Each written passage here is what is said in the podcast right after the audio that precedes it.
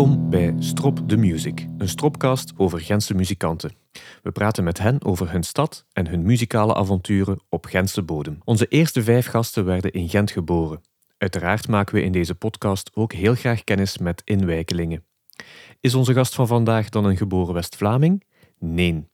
Yves Meerschaert zit aan de piano bij onder andere Lieven Tavernier, BJ Scott, Derek, Gordon Jeffries, Bruno de Nekkere, Mich Walschaerts, Klaas Delru, Nika en Wim de Wulf. Zijn atelier en opnamestudio Room 13 is na tien jaar een begrip in Gent. Het is dan ook daar dat we Yves op de kaart van Gent mogen zetten. Voor mij mogen de, zeker waar ik nu, mij nu bevind, dat is mijn plaats. Dat is mijn thuis. Ik ben thuis gekomen. Waar zijn we nu? We zijn nu in eh, het adres Makelaarsstraat 13. Dat Mhm. is mijn studio, mijn opnamestudio. is Room 13. Ja. Dat is hier in de Muiden. En eh, ik ben hier al een jaar of tien uh, verzeild geraakt. En dat is eigenlijk de plaats op de wereld dat ik me meestal al, best wel al thuis voel. Buiten mijn eigen thuis natuurlijk, maar vooral wat muziek betreft. Ja. Ja. We komen daar straks met veel plezier op terug. Ja. Je bent niet geboren in Gent. Nee, ik ben eh, geboren in eh Ronse Mhm. in 69. Ja. nog van de jaren 60. En eh, ik heb gestudeerd, eigenlijk gestudeerd. Ik heb een poging gedaan tot studeren in Gent eh, voor boekhouder. Oké. Maar dat lag mij niet. Maar toen in die tijd kon je nog niet voor eh, muziekproductie en alles studeren. Mhm. Dan heb ik maar iets gekozen dat Ja. ik weg was uit Ronse. Ja. En dan ben ik eh, dus in dat jaar hier Gent gebleven en ik ben hier nog altijd. Kende je Gent daarvoor al? Of, of hoe kende je Gent eventueel daarvoor al? Ik ken Gent eigenlijk nog niet zo goed. Ik kwam ervoor wel af en toe al een keer een paar groepjes spelen in Gent. Ah ja. Mijn broer die zat hier al op kot. Ja. En dan nam ik zo met een synthesizer op mijn rug in een zak op de trein kwam ik Ja. een keer repeteren. Zo. Ja, dat was, en kwam ik dan vrijdagmorgen terug naar ons in de school. Ja. Dus, eh, maar ja, ik had al een klein een beetje een voorliefde voor Gent. Je komt studeren. Eh, Noemt dat op dat moment al Hogeschool Gent? Of hoe heet dat precies in die tijd? Toen, die school toen heette de PIGO. Oké. PIGO heette Ja. die school. Hè. Dus dat was een ehm, ja, hogeschool, economisch, eh, voor korte type. En ik had toen boekhouden gekozen. Oké, oké. Het laatste jaar ben ik dan gestopt. Als muziekliefhebber, muzikant, wat is op, in die tijd zo eh, het aantrekkelijke aan Gent? Ja, pff, bedoel, Gent heeft iets zo, eh, ja, heeft altijd iets, iets gehad, iets zeer speciaal. En je voelt ook dat de mensen die hier eh, terechtkomen, die wel een, toch een grote voorliefde hem- hebben voor cultuur. Ja. En voor vooral specifiek muziek ook. Ook, Ja. muziek in, in eh, de brede waaier, om zo te zeggen. Rockmuziek, popmuziek, klassiek, jazz, alles Ja. zit daarin. Dus Ja. je- kunt hier wel, je ontmoet hier mensen die, eh, waar dat je banden mee kunt leggen. Dus eh, vanuit je eigen interesse. En je bent snel, ja, je gaat snel zielsverwanten vinden, Ja, vind ik. ja. Terwijl dat je natuurlijk in een klein stadje lekker ronsen, Mhm. gaat het dat ook wel, maar veel minder. Ja. Veel minder. hè. Toch even terug naar Ronse. Zijn daar de eerste muzikale stappen toch wel gezet? Daar zijn absoluut de eerste muzikale stappen gezet. De eerste muzikale stap was als ik zeven jaar was. Ja. Dat was op een melodica. Ja. En ehm, ja, zowel mijn broer en ik als ik hadden elk een melodica gekregen. ja. En ik kreeg daar niets uit. Pierre kreeg daar niets uit. maar ik wel. Ik direct. Om, Op het gehoor, op het gevoel kon ik al direct melodieën, zo kindermelodietjes, Ja. met één vingertje spelen. En dan zag mijn moeder, oei, daar zit iets in, in die jongen. Ja. Daar zit wel een muzikaal talent in, zeker. ja. En dan is dat richting muziekschool? Ah, wel ja, nee, mijn, mijn ouders wouden absoluut mm, de, mij naar de muziekschool sturen, maar ik wou absoluut niet. Ah ja, oké. Ik wou niet. Nee, ik, ik had zelf pruts. Dat Ja. zat daar gewoon in. Ik wil mijn eigen weg gaan. Dat zat al kind af aan, zat dat erin. Ja. En ik kwam een klein beetje uit de muzikale familie ook. Want eh, mijn grootvader, die, die speelde harmonica, speelde klarinet. Mhm. En ook zijn vader en diens broers, die speelden allemaal in fanfare. Ja. Dus ah, de ene speelde groskes, de andere Ja. viool. En de- Ja, ja. Dus dat zit toch een klein beetje in het bloed. En mijn, mijn, mijn grootvader was toen ook wel een soort eh, zielsverwant, want die liet mij zo van alles horen. En wij gingen samen ook naar eh, harmonie van het leren. Allemaal, Ik vond dat super interessant, vond dat zalig. Eh, harmonieën en, en dergelijke ligt vaak eh, helemaal aan de andere kant van het spectrum van rock and roll bandjes die dan Ja. in een repetitiekot kruipen. Ja. Wanneer begint dat voor het eerst te gebeuren bij jou? En hebben mijn eerste bandje, ik had, ik had zo wat kleine dingetjes dat ik alleen aan het prutsen was. Mijn, onze, mijn buurjongen die spelen ook zo'n soort new wave groepje. Maar zo mijn eerste bandje was ik toch al 15, 16 jaar. Mhm. En dat heette Hyphen. Dat was een hardrockgroep Oké. uit de Mhm. En achter vier weken was ik dat beu. Ja. En dan heb ik gevraagd aan een paar van de bandleden, gaan we zelf niet een, eh, een nieuwe band opstarten? Het, het was direct ruzie aan boel in die groep. Speelde je daar toetsen in dan ook? Ja. Klavieren? Ja. Oké, toch niet evident in die muziekstijl? Nee, maar ja, toch in die periode hadden dat wel al, had zo ehm, Europe bijvoorbeeld, hè, van, ja. van die muziek. Toen was het geen dat we deden. Ja. En wij zijn een beetje van die hardrock afgeweken naar de new wave. Ja. En eh, het, ja, het, eh, die eh, band was dan die Unknown Mhm. eh gestart, een nieuw bandje. En daar was eh, de, de leadvocal was Wim Dullivijnen. Dat is ook een gast die al lang in Gent woont en die Ja. nog altijd muziek speelt. Oké, was dat dan de eerste link met Gent voor jou? Dat was nog niet de eerste link met Gent. Nee, nee, dat was, ik had dan nog een paar kleine groepjes in, in, eh, ja, in de buurt, Kluisbergen, Ronse zo. Mhm. En dan op een of andere manier, mijn eerste link met Gent was Derek and the Dirt. Oké. Dat was hoe kom je dan bij, bij Dirk en Dirk terecht? eh, hoe dat altijd gebeurt, hè? aan de toog. Hè? Welke toog dan? De, de toog in de Karper in Gent. Ik was daar eh ja, pinten aan het drinken. Hè? En in één keer Ja. kwam er een gast bij mij. Dat was Ruud van Klarenberg. Dat was de, ja, de mixer van Derek and the Dirt. En ja, ja hij speelt piano zeker. Ja, wel. Derek and the Dirt zoekt een, een pianist. Oké. Ik zei oké. En eh, Ruud heeft mij toen dat kaartje gegeven Mhm. van, van Dirk en van Derek. Ja. En ik heb hem toen opgebeld. En eh, ja, de week erop hadden wij een afspraak gemaakt. En eh, de camionetten stond, eh, stopte voor mij kot in Gent. Ik was toen, ik denk 20 jaar, denk ik. En we zijn, we zijn gaan repeteren. En tegen s'avonds was ik aangenomen. Lid. Ja, ja. Lid van Derek and the Dirt. In welk jaar zitten we dan? Daar, eh, daar ben ik niet echt een goeie denk, maar ik denk dat het 89, 90 was. Zoiets, ja, ja, hè? ja. 90, 89 of 90. Ja. Ja. Je komt dan met Derek and the Dirt. eh repeteerden jullie eigenlijk in Gent? Of waar repeteerden jullie? Wij repeteerden toen in Gaveren. Ja. Dat was de thuisbasis van Derek. Ja. En eh, dat was zaal de Racing hè? Ja. Op, op de markt daar. Hadden daar een soort garage of een kelder. En daar repeteerden, repeteerden wij drie à vier keer in de week. Oké, ja. Eh, En je komt dan eh, waarschijnlijk door de entourage van Derek en de Dirt wel eens in Gent terecht. Weet je dan nog wanneer je voor het eerst met die mannen in Gent belandt? eh, bedoel je in Gemmeland zo wat dat we... natuurlijk, Het kan na de repetitie zijn of het kan voor een optreden Ja, zijn. ik, ik, bleef, ik woonde toen eigenlijk al in Gent. Hè, dus Ja. na de repetitie reed ik terug met de kabinet mee naar Gent. Ik huurde nog mijn kot. En eh, wij belanden in eh, de Café de Caruso. Hè. Dat was zo'n beetje de rock roll café van de jaren 90 bij Rudy Caruso. Hè. Ja, ja, Daar, iedereen mocht daar op de poef. En dat was vrij, vrij plezant. Hè. Als, als zo'n term valt, dan moeten we er wel even bij stilstaan, vrees ik. ja. Eh. Vertel uw beste Caruso-verhaal dat voor publicatie vatbaar is. Ja, ja, nee, ik, moet- ik, ik moet eerlijk zeggen dat toen ik erbij kwam bij Dark and Dirt, was eigenlijk het Caruso-verhaal eigenlijk al op, op zijn einde. Dus ik heb daar geen grote eh, wilde verhalen, hè, wat dat die gasten waarschijnlijk wel gekend hebben. Maar eh, ja, dat, ja, wie zat er daar allemaal? Luc de Vos zat daar toen en ehm, die gasten van de Mud Gang, Ja. herinner ik mij. En ja, Brusselmans, dat was zo'n beetje ro- Ja, ja, ja. rock and roll café. Maar dat was eigenlijk, mm, ja, toen ik erbij kwam was dat net gedaan. Je, je blijft eh, een, een hele tijd aan, aan Dirk wel verbonden ook. Ja. Nadien dan? Wij- Ik heb eigenlijk een paar jaar, zo, ik heb een paar jaar toch eh, met, met Derek blijven spelen. Mhm. Achter een jaar, allee, achter een paar maanden, Derek en Dirt was ook een beetje op het einde van zijn verhaal op dat moment. En Ja. het wilde iets nieuws beginnen, een, een nieuwe band met dezelfde gasten zo. En dat heette toen Louise. Ja.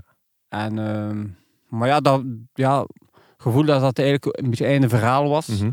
En dan met ik, ben ik met Dirk verder in duo gegaan. Ja. Dat was Dirk en Vis, heette dat. Ja. Ik was toen die een vis. Ja. Dat was een beetje mijn bijnaam van, eh, dat ik meegenomen had uit, eh, uit de Vlaamse Ardennen. om zo te zeggen. Ja. En dan hebben wij natuurlijk een, een, een paar eh vrij toffe jaren en muzikaal zeer interessante dingen gedaan. Zeker wat, wat mij betreft, want uh, we- Dark and the Dirt was echt een, een rockgroep. Mhm. Maar hetgeen dat wij deden was zo eh, meer akoestische muziek en songs. En, eh, ook in het Frans en in het Engels en dan Ja. later in het Nederlands. En ik schreef daar ook liedjes voor. Dus we deden dat wat samen, Dirk en ik. En voor mij was dat eh, ja, een nieuwe re- wereld die open ging. En daarmee dat ik daar een paar jaar heb blijven eh, rond Dirk met, hem, met hem samenspelen eigenlijk. Ja. Het is inderdaad wel een, een, een drastische andere klank ineens, hè, als, als jullie met z'n Ja. tweeën de baan opgaan. Van wie komt die, die keuze? Of is dat een beetje samen eh, beslist? Dat is samen gedaan. Het is natuurlijk zo, als je als toetsenman, of pianist eigenlijk vooral, hè, dat is mijn basisinstrument in een rockgroep, heb je sowieso ergens beperkingen. Ja. En ik wil natuurlijk ehm, eh, verder gaan dan dat. Hè. En en ik begonnen te, te praten over eh, ja, welke muziek hoorde hij graag. En ik kwam, ik ben in het Frans opgevoed thuis, dus ik kwam uit de Brel en ehm, dus die Franse chansons, dat interesseert mij sowieso altijd. Ja. En dan, eh, en Dirk kon heel goed Frans, want hij had eh, voor eh, vertaler gestudeerd. Oké. En dan hebben we zo'n paar dingen geprobeerd en dat, en dat klikte goed. Ja. We hebben toen een eerste plaatje gemaakt, dat was nog in het Engels. En we eigenlijk direct op Radio 1 hadden wij een, een, een single. Ja. Waardoor dat wij eigenlijk eh, week in, week uit met twee overal konden gaan spelen. Ja, ja. En dan hebben we Hans Gent gezien. Alle Ja. cafés van hen hebben wij, hebben wij Wellicht. gespeeld. Ook op plaatsen waar je met een band niet binnen kan, letterlijk, zijn jullie wel binnen geraakt. Absoluut, absoluut. Ja. En ook op plaatsen waar dat je met een band wel binnen kunt, zijn we ook binnen geraakt. Ja, ja, ja, ja, ja, ja. Overal gingen. Noem daar eens zo'n paar memorabele momenten die u zijn bijgebleven. Misschien eerst met, eh, met de kleine bezetting. Waar, waar- Eh, met de kleine bezetting. eh, we hebben zo'n paar memorabele eh, concertjes in het Trefpunt gedaan natuurlijk. Ja. De maandagavond. Ja. Dat was zo... ehm, dat, die muziek paste daar goed, goed ook in. eh, en, en ook Café de Nemel. Dat waren zo vrij toffe, Ja. ehm, toffe momenten. Ook omdat wij, Dirk en ik, wij lasten meer improvisatie in die, eh, in die muziek in. ja, ja, ja. Meer dan Dirk en de Dirt, dat, dat stond vast. Weet. Ja. En die improvisatie, dat, dat ging alle kanten naar, naartoe. En die Ja. mensen vonden dat ook wel tof om te doen. Zeker Ja. in die muziek. En het was geen jazz of geen blues. Ja, ja, Het was ja. echt chanson, maar toch met improvisatie. erin. Ja, ja. En voor mij was dat een wereld die openging. Terwijl we bij de optredens zijn, op Gentse bodem, noem eens een memorabel optreden, helemaal los van de Dirt of Derek of een, een optreden op Gentse bodem. Dat je voor Dan ga ik toch nog naar de Dirt terugkeren. Ja. Want ik herinner mij mijn eerste optreden met hen in Gent. Ja, Dat was op de Gentse feest op Sint-Jacobs. oké. En toen wij moesten beginnen, was er een wolkbreuk. Oké. echt volle bak, onweer, regen. en wij dachten dat er niemand zijn. We komen op en dat plein stond stampvol. Ja. Ik zei, wow, wat is dat hier, man? dat was echt, dat was de max gewoon. Ja. En, en, die, en dat bleef maar gieten, Hans dat optreden door. Ja. En die mensen bleven staan. En dat was een, echt van dat memorabel optreden. Qua sfeer en ambiance was dat echt wel Ja. Echt eh, super, Ja. super de max. Ik heb altijd veel respect voor, voor eh, drummers en toetsenisten, want het is toch niet evident wat je allemaal meebrengt op een podium en draagt enzovoort. Nee, nee, en om nee. dat dan ook op iets als een Gentse feesten bijvoorbeeld te krijgen, lijkt me niet altijd evident. Nee, nee, eigenlijk zou van nog, maar toen in die tijd, ik, ik, ik had zo'n klein hammondorgelke mee. Ja, Dus eh, dat was niet zo evident om dat mee, mee te sleuren. ja. Ik heb dat nog jaren zo gedaan, hè. maar eh, ja, nu is dat wel gemakkelijker. Het gaat overal. Alles is eigenlijk veel beter georganiseerd dan Ja, in die ja, ja, tijd. ja, In die ja. tijd was dat natuurlijk een beetje Ja. sleuren. Wij- repeteren toen in Café Stad Leuven. Oké. Dat was daar Aan de aan- Hooijaard. eh, Ja, beneden. inderdaad. eh, ja. en dat was Peter de Bosser, was een drummer. En eh, zijn moeder had haar café. En we repeteerden naar boven. En dat was een kleine houten trap. en die Hammond moest daar naar boven. Dus ik moet die niet vertellen. hè. Ja, ja, ja, ja, ja. Is Gent dan ook ehm, interessanter voor een muzikant om bijvoorbeeld nieuwe instrumenten te kopen dan bijvoorbeeld Ronse? Heb je een paar Gentse winkels waar je ook vertrouwd was voor Wel, instrumenten? toen inderdaad had het internet niet, terwijl dat nu allemaal op een andere manier Ja. gebeurt. En de, in Rons hadden we wel een goede winkel voor eh, blazers. Had zo Ja. de handel De Keizer, en dat bestaat nog altijd. Ja. En sommige Gentenaars gingen naar Rons Ja. om eh zulke dingen te doen. Maar in het algemeen hadden vroeger ja, had genoeg winkels in Gent om je om Ja. uw ding te vinden. hè. Ik ga met veel plezier eens naar de Gentse feesten, want dat lijkt mij onvermijdelijk. Ja. Ehm, zie ik dat verkeerd of zijn jullie zo toch een beetje de bedenkers van wat er op het Beverhoutpleintje dan is beginnen gebeuren? eh? Jullie is niet correct, eigenlijk Dirk zelf. Dat is zijn initiatief geweest om, eh, ja. ehm, om daar zo een soort place musette te maken. Hè. Mhm. Dus uh, Dirk en ik hebben veel in Frans gezongen, dus dat staat wel in zijn lijf. En ik kende wel veel van dat repertoire. Dus in het begin van de, de had het idee, ik wil hier een Plas Muset organiseren, waar Mhm. ik zelf als muzikant iedere dag Franse muziek kom spelen met, met een paar gastmuzikanten Ja. of een paar gastzangers. Ja. En dan is dat gegroeid tot eh, hetgeen dat dat vandaag is. Hè. Ja. Is dat eh, eigenlijk wel een zeer aangename, rustige plaats tijdens al het lawaai. Ik denk voor veel mensen inderdaad een welkome rustplek. Is het jouw favoriete plekje ook op de Gentse feesten ondertussen? Ehm, eigenlijk wel. Als je, zo, als je naar de Gentse feest gaat en je weet niet direct waar naartoe, ah automatisch passeert daar en blijft daar staan. Ja, Dat is ja. zo een gewoonte geworden. Ja. En ehm, ja, het is ook zo dat je dan veel mensen ontmoet die je kent. Ja. En dat is wel plezant. Hè. En ook, Ja. het, is, het is leuk. Hè. Het, is altijd, eh, het is niet zo luid. En je kunt, eh, het is niet zo agressief. Ja. Met die bomen ook. En, Ja. Dat is tof. Ja. Absoluut. Mooie plek. Je hebt de Gentse feesten denk ik ook enorm zien evolueren de laatste Ja. 20, 30 jaar. Hoe kijk je daar tegenaan? Ja, ge- hoe kijk je daar tegenaan? Ja, het is ja, wel groot geworden natuurlijk. Mhm. Ehm, en ja, je moet dat ook een beetje zien. En toen, toen ik in het begin naar de Gentse feesten ging, was dat eindigen op de... Daar, eh, hoe noemt dat daar weer? Aan De Vlasmarkt Charlatan, wel de. Vlasmarkt, Ja, ja. En Irish Coffee en, en dan whatever.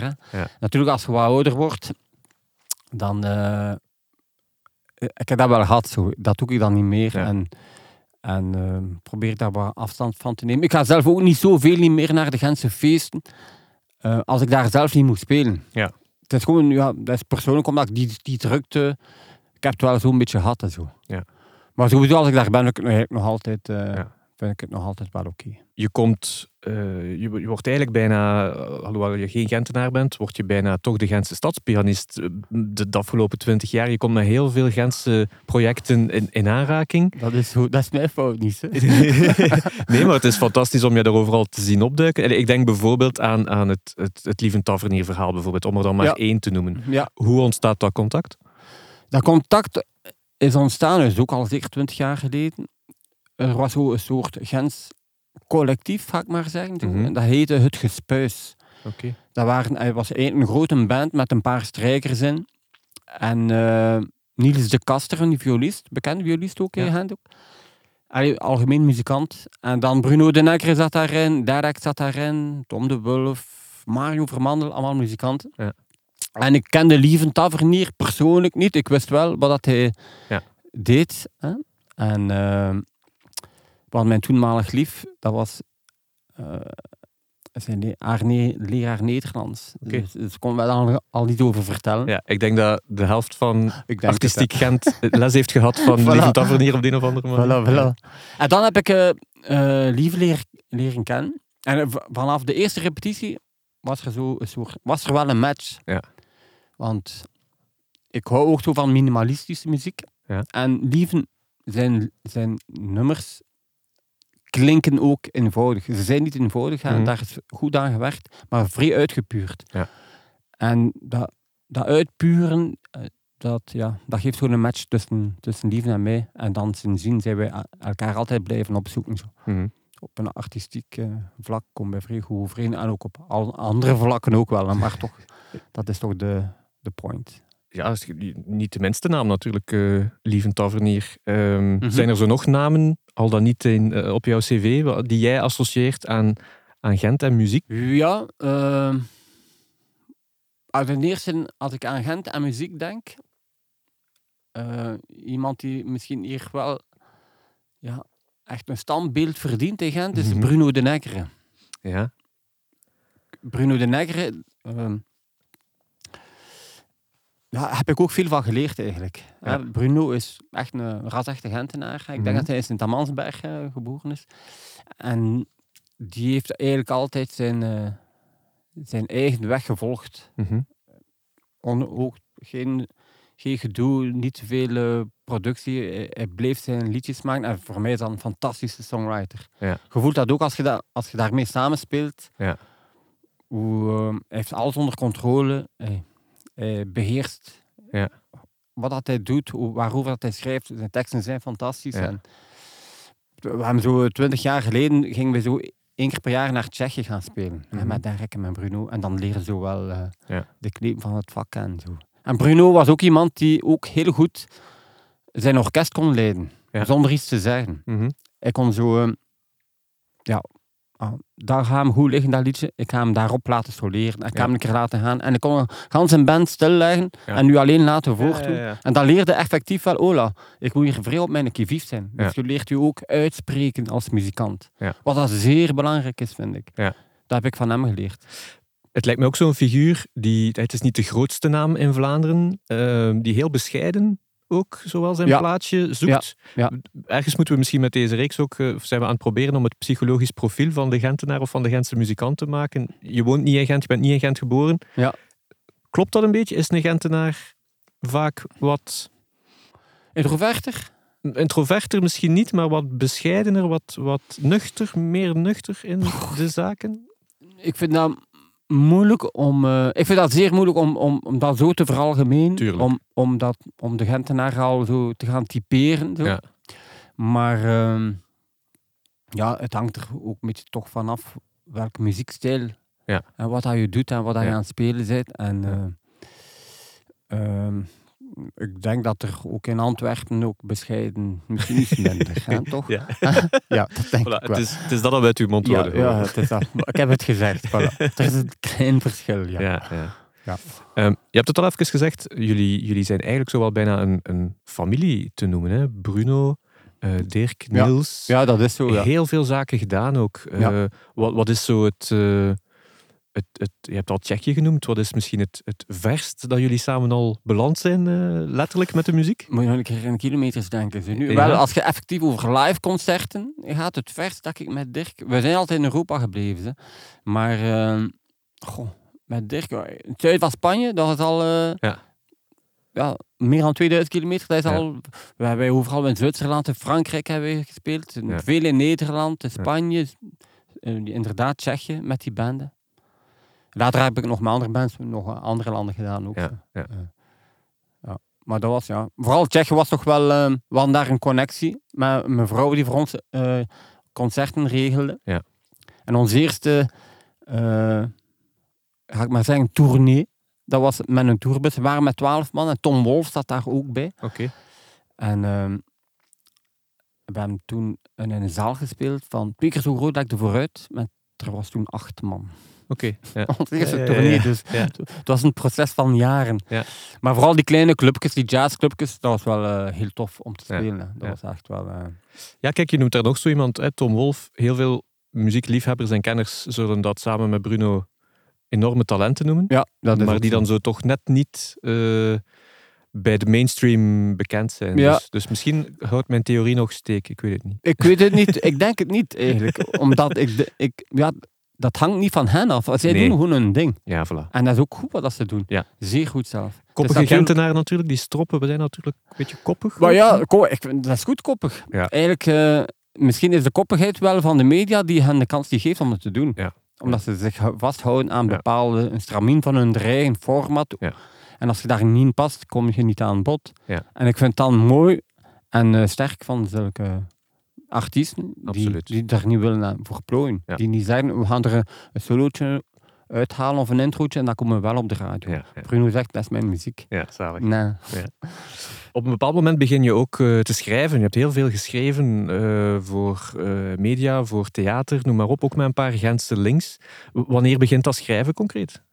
Dat schrijven is begonnen op mijn vier jaar. Amai, met die melodica dan al? Ja, nee? mijn melodica, maar zo al zingend op de bus. Met, ik herinner me dat hier goed schoolreis was ik eigenlijk altijd met muziek bezig. En dat melodica, dat heeft er altijd in gezeten om melodietjes zelf te maken. Ja. Maar zo echt concreet, ehm, eh, laat ons zeggen dat ik instrumentaal, was ik er voor mezelf eigenlijk altijd bezig om zo wat eh, piano stukjes te schrijven voor mezelf eigenlijk, om daar nog niet meer naar buiten te komen. En dan effectief eh, songs, ja, vanaf mijn 18, 19 jaar begon ik wel eh, liedjes te schrijven ook. En ik deed dat dan in mijn moedertaal, in het Frans, omdat, eh, omdat je dan best je emoties kunt Ja. uit, uit, Ja. uitdrukken. Maar ja, liedjes, ja, dat, is, dat was nooit het belangrijkste voor mij. Voor mij ging het toch altijd voor, over om effectief instrumentale stukken te schrijven en ook Mhm. arrangementen te schrijven voor eh, andere artiesten. Ja. Ehm, daar ben ik nu nog altijd eh, mee bezig. Hij is misschien wel mijn hoofdbezigheid geworden. Ja, ja, ja. We zitten, je hebt het al gezegd, we zitten nu op de plek waar veel van dat werk denk ik ook eh, gebeurt of toch Ja. vorm krijgt. Ehm, het interesseert me wel eigenlijk in het algemeen ook een beetje in het Gentse kader. Jij begint ongeveer 2011, 2012 eh, met het idee om een, een opnamestudio te starten. Dat is toch niet zo'n evident idee? Nee, eigenlijk is het... eh, Het idee was niet om een opnamestudio te starten, dat is een gevolg van mijn idee. Oké, Het idee was eigenlijk om een atelier te zoeken in Gent, waar dat ik ongestoord muziek kan maken. Ja. En ook met projecten, met andere mensen iets te doen. Ja. En eh, dan ben ik hier beland in een atelier van, van de componist Johan de Smet. Mhm. En eh, Johan is een vreed... Ik had daar een goede babbel mee. En eh, ik heb hier die ruimte gehuurd. En eh, achter een tijdje was het natuurlijk geen... eh, dat is niet zo goedkoop om dat te huren. Mhm. Dus heb ik het direct van ge- mijn gedachten van gemaakt. Misschien moet ik daar toch wel een ruimte van maken waar dat je opnames kunt doen. Ja. En zo is dat eigenlijk heel snel gegroeid tot een opnamestudio. Ja.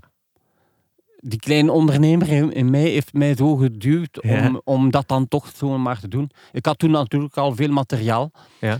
En ja, een vleugelpiano, een hammondorgel, een paar micro's. En eh, een beetje mensen opgezocht die mij daarbij kunnen helpen. Mhm. En dan is eigenlijk nu uitgegroeid tot, tot eh, Room 13, hè, tot eh, een opnamestudio. Ja. Was er een gemis op dat moment in Gent? Merkte je dat er een, een gat in de markt ook was voor Gent? Nee, totaal niet. Ik trok Nee. me daar niet van aan. Nee. Dat was gewoon, ik ga gewoon mijn ding doen en zien waar dat ik eindig. Ja. En, eh, en ik wou vooral als ik sowieso eh, een- eigenlijk een grote ruimte, zoals de, eigenlijk de oude studio's zoals vroeger, Mhm. waar dat er eigenlijk veel plaats is en dat je kunt samen musiceren. Ja. Niet een kleine studio, Ja, ja, ja. iedereen apart, maar Ja. dat je de kans hebt om eh, met een grote bende eh, ja, dat je hier met 20, 25 man tegelijk een opname kunt doen. Ja. Super spannend. Wat verbeter mij als ik het fout heb. eh, dat is er een hele lange tijd niet echt geweest in Gent? Of misschien toch niet echt? Nee, eh, niet echt eigenlijk. ja, nee, ja. nee, nee. Zulke, ja, zulke grote, Ja. dat verdwijnt, dat is ook duur en zo. En, eh, en voilà. Nu is er, gaat er wel nog eentje, hier in Genbrugge zo, ondertussen. Maar- Ondertussen, ja, nog ja. niet zo lang. hè. nee, nee, voilà, voilà, voilà inderdaad. Maar ja, hier, hier kan dat. Dat is zo. Ik zou misschien beter vragen, welke Gentse muzikant is hier nog niet gepasseerd? Want als ik vraag wie is wel hem niet. Ja. Noem eens een paar hele mooie dingen die je hier hebt mogen en kunnen doen. Al Ehm, dan niet aan Gent gelinkt hoor. maar ja, ook, is eh, dat. Wel ja, wie is er hier allemaal geweest? Ik, ik zou eigenlijk een keer moeten spieken op onze website, omdat ik het allemaal vergeet. Maar bijvoorbeeld mensen met wie dat ik zelf gewerkt heb, Ja. als producer of als muzikant. Ehm, hier, Chris de Bruyne, zijn laatste opnames, liggen hier nog altijd in de computer. Amai. Die zijn nog niet uitgekomen eigenlijk. Dat zijn drie nummers. En ik, ik speelde toen met Chris, en dat was zijn laatste tournee. Ja. En ehm, voor, allee, hij was toen al begonnen een beetje ziek te worden, en zo, maar eh, dat was wel eh, leerzaam en heel, heel toffe gast ook. Zijn daar plannen mee met die opnames? Nee, er zijn niet echt plannen. Ja, toen wel zo, een deelke met nog een klein platenfirmaatje. Ja. Maar ja, moest er daar plan mee zijn, zou ik sowieso eerst naar zijn familie, Klaas Zomer, naar zijn zoon gaan en zij Ja. moet daar maar over besli- beslissen natuurlijk. Hè. Ja. Maar ja, dat, dat zijn eigenlijk nog drie mooie prikbare songs met strijkers erop. En, eh, Ligt klaar. Comme il faut, die zijn hier ook... eh, Ja. Toevallig hebben die dan ook vorig jaar, dat was ook zeer toevallig, een, hier een song opgenomen over Chris de Bruyne Ja. in de week dat hij gestorven is. Juist, Dat was zo... juist. Ja. Waren zij hier ook voor die nieuwjaarssong geweest? Was Hier ook, ja, inderdaad. ja, ja, Ja, ja, ja. ja. We hebben hier al een paar eh, Ja. opnames gedaan. Ja. En ook Michel Afzonderlijk zo heeft hier ook eh, eh, een paar opnames gedaan. En uh, natuurlijk, Lieven Tavernier heeft hier veel opgenomen. Ja. Berg, Bruno, al die gasten. Ja. Ja. Ja. Ik wil niet de focus op eh, de afgelopen twee jaar eh, leggen. We zitten in eh, april 2022 op dit moment. Ja. Hoe heb je de afgelopen twee jaar beleefd? Ook, ook hier zakelijk met de studio en zo? Zakelijk met de studio, dat was eh, wel vanaf het moment dat de corona binnenkwam, was gans een agenda leeggeroofd. Ja. Dus we mochten niet, ja, al die, die producties die er stonden, mochten niet doorgaan. Waardoor dat dan natuurlijk heel moeilijk was. Ja. Ook omdat die, eh, die studio werkt met freelancers. Ja. En als je met freelancers werkt, krijg je geen financiële compensatie. Mhm. Dat was natuurlijk een fameuze streep eh, door, eh, door mijn rekening. Hè. Ja. Dus dat was toch even... eh, het was geen paniek, maar het was toch even denken, hoe gaan we dat hier oplossen? Ja. Maar na een paar maanden, ook op feit omdat we een grote ruimte hadden, heb ik zelf contact opgenomen met de overheid en hen uitgelegd. En Ja. als je genoeg ruimte had, kon je weer beginnen, beginnen werken. Zo. Ja. En nadien was het wel eigenlijk vrij goed, want er waren overal subsidies rondgestrooid aan bands en die mochten dan livestreams doen. En, Ja. en deze ruimte werd daar wel goed voor gebruikt. Dus eigenlijk is dat weer bijna een nuloperatie op die twee jaar. Op Ja. dat vlak. En als we naar nabije of verdere toekomst kijken, misschien gewoon een clichévraag. Wat mogen we jou nog, nog wensen? Zijn er dingen die muzikaal op de bucketlist staan, dat je Ja, denkt? Zeg eens. Absoluut. En wel, het is nog zo dat die, die, die opnamestudio heeft ook een huisorkest. Dat is een, een eh, dat heet Room 13 Orchestra. Ja. Dat is een orkest dat ik vijf jaar geleden heb opgericht. Ja. Bestaat uit 26 eh, klassieke muzikanten, Mhm. vooral klassieke muzikanten. En daar hebben we wel een paar projecten mee gedaan. Ook met, met Stijn Meuries hebben we een project gedaan. Ja. En, en ehm, we gaan nu, ik ga iets doen met Michel Walsgaard, gaan wij eh, Costello doen. Elvis Costello gaat in het Nederlands. De, de plaat met de, met de strijkers dan neem ik aan. Ja, en wel, ja, ja. We gaan, we gaan eh, een programma maken rond Costello. ja, fantastisch. En nadien, hetgeen dat ik nog wil doen, is een symfonie schrijven met dat orkest. Oké. Ja. Moet daar een verhaal eh, eh, in of rond? Of? Eh, er is een idee. Er is een idee. Ehm, Heeft het toevallig met Gent te maken? Het heeft... Nee, het is iets ruimer. Het, ja, wereldser. het heeft niet direct met hen te maken. Het is wel een Gens orkest. Ja, hè, dat is, en het wordt hier gemaakt. Ja. En eh, wat het idee... Het is, ik zal een tipje van de sluier doen. Het gaat gewoon over, eh, over mensen eh, die gevangen zijn in hun eigen lichaam. Oké. Op alle mogelijke vlakken. Om daar proberen contact mee te zoeken. En, en eh, ik had vroeger eh, een soort slaapverlamming. Dus dat wil zeggen, als je wakker wordt, slaapt je lichaam, maar je geest Mhm. is al wakker. Oké. En dat is heel beangstigend. Ja. En dat soort gevoel, daar ga ik een symfonie rond schrijven. Zijn er concreet in Gent eh, nog projecten waar je, waar je ook nog eh, liever nog een paar jaar mee doorgaat? Of misschien zelfs nog leuke dingen mee zou doen? Absoluut. eh, ik ben nu al eigenlijk 18 jaar in dienst bij de Vieze Gasten in Gent. in Brugse Poort. ja. En ik leid daar de proper fanfare. Ja. En ja, ik heb af en toe wel een keer... Dus proper zo een grote fanfare hier in Gent. Een sociaal-artistiek project. ja. met een honderdtal mensen. En af en toe heb ik wel zo, ja, nu heb ik het wel gehad, maar ik blijf dat tof vinden en vernieuwend Mhm. vinden om het te doen. Ja. Dus ehm van jaar spelen we terug ook op de Gentse feesten, op het groot podium, op Sint-Jacobs. Ja. op het Walter de Bukplein. Ja. En eh, ik denk dat ik daar weer nog een paar jaar mee ga voortdoen, ja. Je hebt jezelf al een, een, een ondernemer genoemd, omdat je daar met je boekhoudopleiding... Ja. Maar er zit toch wel een heel groot sociaal hart ook in alles wat je doet. Ja, ja, ik werk graag met mensen en met muziek. Dat, muziek en mensen, ja, ik vind dat, dat is leuk. Hè. Dat is, Ja. dat is, eh, dat, ja, dat is ook een beetje mijn karakter in, in, in me heen. Om, ja. Niet Ja. dat, ik, dat ik daar kort op zit op die gast, hè, in de fanfare, maar toch op een of andere manier. Ja.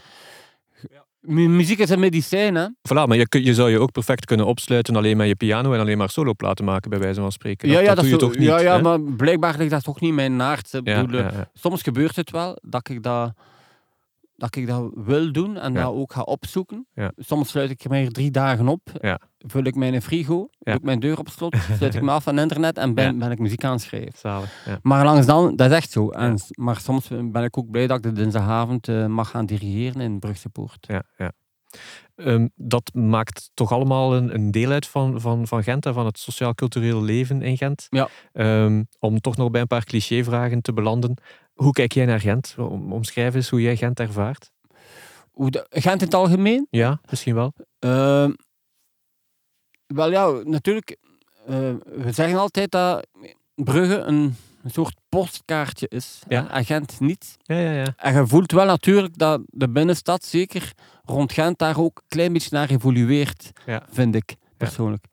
Maar desalniettemin voelt je wel, vooral dan in de buitenwijken rond Gent, dat Gent toch nog altijd zijn weg blijft zoeken Mhm. om dat soort underground circuit, dat, dat blijft bestaan. En ehm, dat er allemaal zo in andere buurten, dat het allemaal organisch gebeurt. Ja. En nu huizen, like bijvoorbeeld de handelsbeurs, die hebben daar een hart ook voor. Ja. Die geven die, die mensen een kans en dat vind Ja. ik wel... eh, eh, ik vind dat wel super belangrijk dat dat blijft bestaan. Zo. Ja. Dat alles niet mooi gecontroleerd is, eh, mooi af, afgelekt en afgelijnd. En, Ja, ja, en daarvoor is het altijd eh, zalig thuiskomen in Gent, vind ik toch. Ik, ik schrok ervan, maar je hebt zelf eh, de privacy volledig eh, weggesmeed. Je hebt zelf het adres daarnet al gegeven van de studio. Ja. We zitten op Voormuiden, Muiden, Meulensteden. Ja, ja. Toch ook een heel creatieve buurt, hè? Een creatieve buurt aan het worden. Hè. Ik, ik ben hier nog maar tien jaar. Ik kan me voorstellen dat dat vroeger minder zo was. Maar gevoeld hier, zeker in het... allez, bijvoorbeeld het adres waar, dat wij, waar dat ik hier zit, met Ja. mijn eh, studio, hebben hier nog... eh hebt hier een ja, pianorestaurateur, een vioolbouwer, Ja. een percussieleraar, Ja. pottenbakken. Dat zit hier allemaal, allemaal door elkaar. Een, een, pia- een fantastische pianist. En, eh, ja, en, en, en soms komt Johan, de eigenaar, hier naar beneden en we drinken samen een koffietje zo. En, en dan andere mensen vanuit de buurt, die passeren hier ook wel een keer. En. We hebben hier nog concertjes gegeven beneden. En, eh, ja, dat is echt een super toffe buurt, de Ja. Muiden. De mooie. De mooie. We zijn altijd op zoek naar goede anekdotes rond, rond Gent en muziek, als je nog kent, Yves. Wat, misschien nog één anekdote. Ehm, toen, ik denk een jaar of acht, negen geleden, toen eh, de koning, onze koning, eh Philippe en Mathilde, eh, naar Gent kwam, heeft de stad Gent me gevraagd om ehm, ehm, het liedje te spelen in de stadshal, ehm, om, ehm, waarop dat de koning en de koningin getrouwd zijn. Ja, En dat was Wonderful Tonight van Clapton. ja. Dus eh, ik heb nog nooit zoveel tv- tv-camera's rond mij gehad dan op dat moment.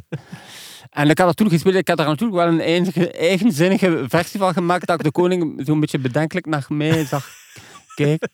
Maar uiteindelijk heb ik dan de melodie wel gespeeld. En eh, ja, ik heb, ze hebben mij al twee een handdruk gegeven. En ze waren eigenlijk wel zeer vriendelijk. En dat was wel een, een mooi moment, vond ik wel. En heeft de stad Gent nog teruggebeld? Voor, Ze eh, hebben mij nooit meer teruggebeld. Er zijn al een paar namen gevallen, maar nu het concept van, van de gesprekken zo'n beetje kent, wie moeten we zeker nog uitnodigen? Naast Bruno de Nekkeren eventueel. En wie zouden we nog En kunnen voor vragen? jullie programma, Ja. de Gentenaar. Gent en muziek, die combinatie. Eh, dan zou ik toch eh Lieve Tavernier Ja. wel uitnodigen. Ja. Die, ik, mijn uren gaan niet toekomen. Toch een dubbel ja, aflevering. zo, ja, ja, Ja. een dubbel, zeker. Op zijn minst. Ja. Heeft hij te vertalen, die mens. Ja, dat denk ik ook. Dat is een heel goed idee.